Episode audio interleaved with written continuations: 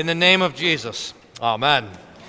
Dear saints, the, some of the men of the congregation were gathered down for the men's retreat at Camp Lone Star the last couple of days, listening to Pastor Whedon uh, teach on First Thessalonians and Second Thessalonians too, where Paul reminds us, rejoice always, like he does to every church. Rejoice in the Lord always. Again, I say rejoice. This is the will of God for you, that you would be filled with joy. In fact, uh, Pastor Whedon reminded us of this quote from Nietzsche. I've been looking for it and I haven't been able to find it, so I haven't verified.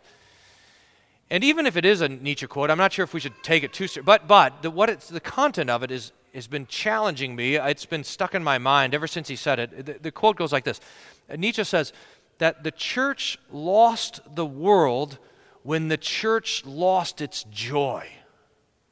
Did you get that? The church lost the world when the church lost its joy. And I think that might be right. I think that when we read in the scriptures about the Christian life, about the early church, even in the midst of trouble and persecution, there was, a, there was something that identified the Christian, something that marked them and set them apart, and that was joy. And I do not think that that is the first word that people would use to describe the church now. oh, those Christians, no matter what happens to them, they're always full of joy. May God, in fact, grant us that joy. May He restore to us the joy of salvation. Because the Christian argument is one that brings joy.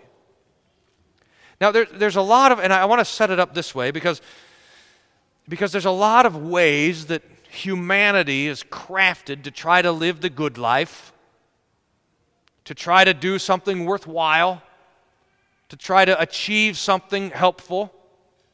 And of all of the different attempts to, to perfect humanity, I think at the top of all of the tries and all the philosophies and all of the arguments would have to be Phariseeism.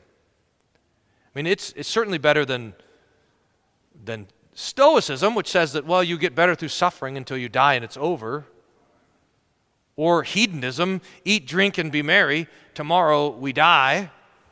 Or Platonism, or any other religious uh, endeavors, it, it, must be that Phariseeism, Phariseeism is, is probably the best that we can come up with on our own, together with, with the law of God, that says, well, if I can just be good enough, if I can, if I can perfect my life enough, if I can keep the commandments enough, then I can make myself acceptable to God. And the Pharisees were, were after that. They were trying hard. They, they were dedicating everything that they had to this, to this a, a, attempt to be good according to the Ten Commandments and the law of Moses and all the other laws that they added to it. In fact, that's why they were adding laws to it, to make sure that they could keep the law. And you have to just look, if you just had all the lists of man's attempt to be good or to be saved or to be religious or to be holy or to be whatever, that Phariseeism has to stand at the top. And, and that's why we see when, in, in the text from John chapter 3, Nicodemus coming to Jesus at night, that, that there's these two arguments that are now that are now going to happen the, the argument of phariseeism which is the best that humanity can do and then and then the words of jesus and when we see them in contrast, we see where this joy comes from. Paul contrasts them already for us, and this is kind of a shorthand to what was going on with Nicodemus and, and Jesus. Paul gives us the contrast in Romans 4, which is pretty astonishing. He, Paul, Paul says, To the one who works, it's in verse 4, to the one who works, his wages are not counted to him as a gift, but as what is due. In other words, if you go to work, how many of you, let's just, maybe I can do a survey. How many of you have ever sat down to write a thank you note for your paycheck? I mean, you, you could, I guess. You're grateful for this, right? But you don't write a thank you note for your paycheck. Why? Because you, you worked for it. You did the work and then you were paid. In other words, if you do the work, it's given to you not as a gift, it's what you're due, it's your wages. That's Phariseeism. To the one who works, his wages are not counted as gift, but as what is due to him. So, so that the Pharisees want to present themselves to God so that He would give them what they are owed. But listen to what Paul says next.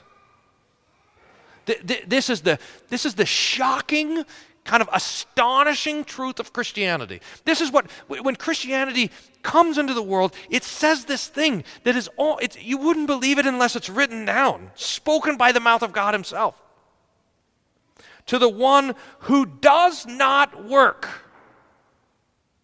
To the one who does not work, but believes in him who justifies the ungodly, his faith is counted as righteousness. And this is what Christianity says to the world.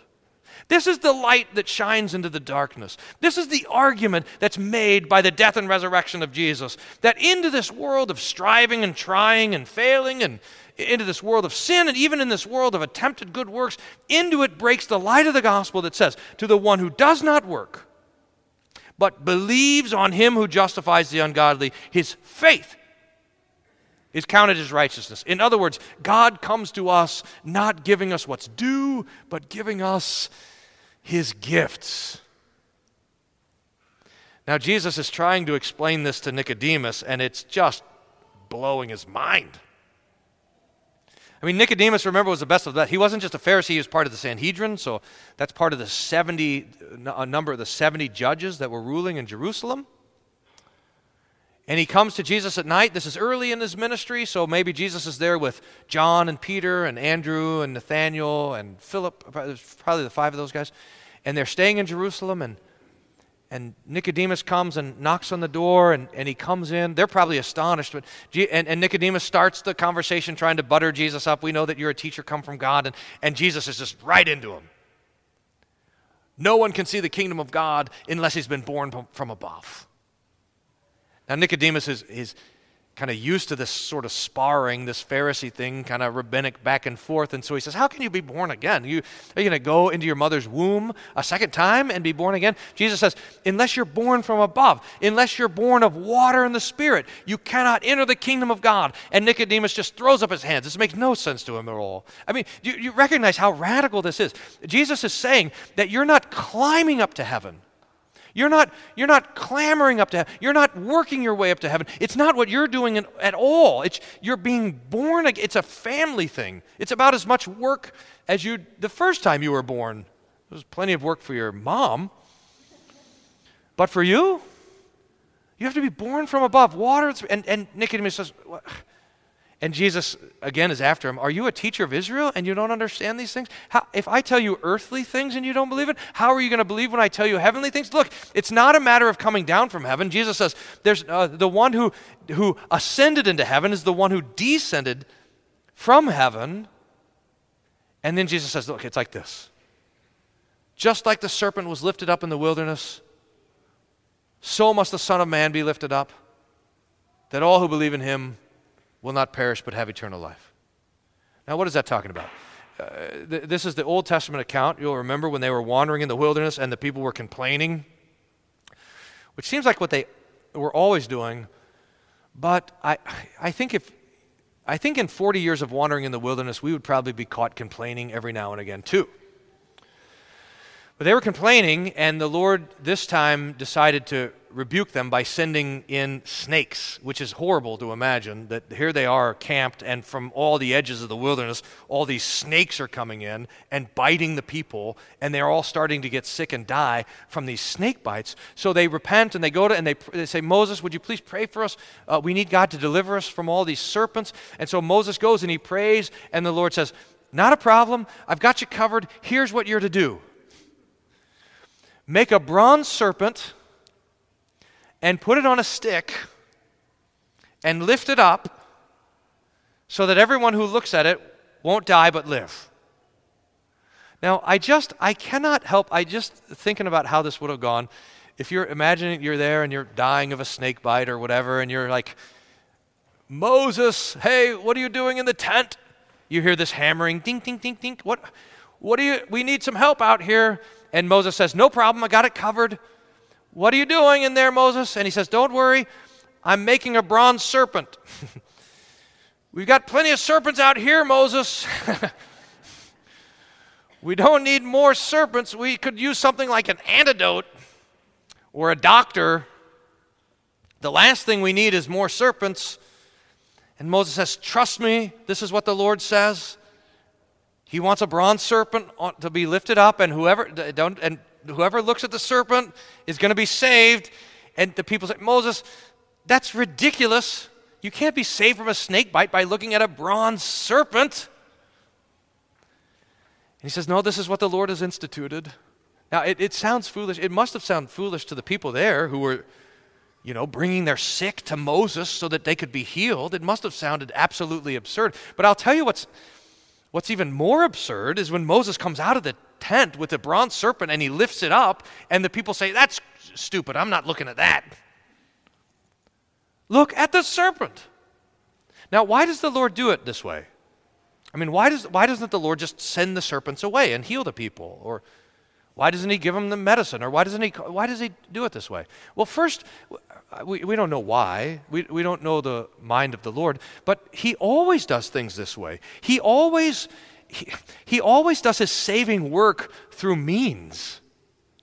I mean, he could just forgive your sins, but he's decided to, to mix that promise of forgiveness with the water that's in the font or to, or, to, or to put that promise with the bread and the body and the wine and the blood on the altar. He, he just does it that way. He, he could just split the Red Sea, but he uses Moses' rod to do it. I mean, he, he could just heal the blind man, but he uses spit and mud. The Lord always uses, he always uses means to deliver us and to save us. That's one thing. But the other thing is that the Lord, he, he wants to give the people a picture of what salvation is.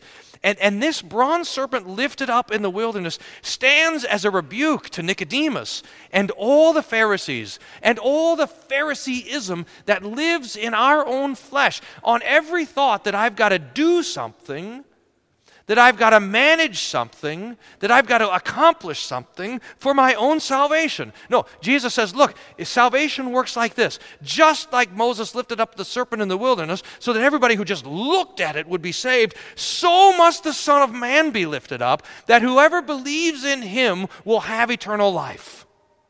That, ser- that bronze serpent on the stick is a picture of Jesus on the cross. And this is what salvation is. This is what it means to be born from above. This is what eternal life looks like. This is what it takes to come into the kingdom of God.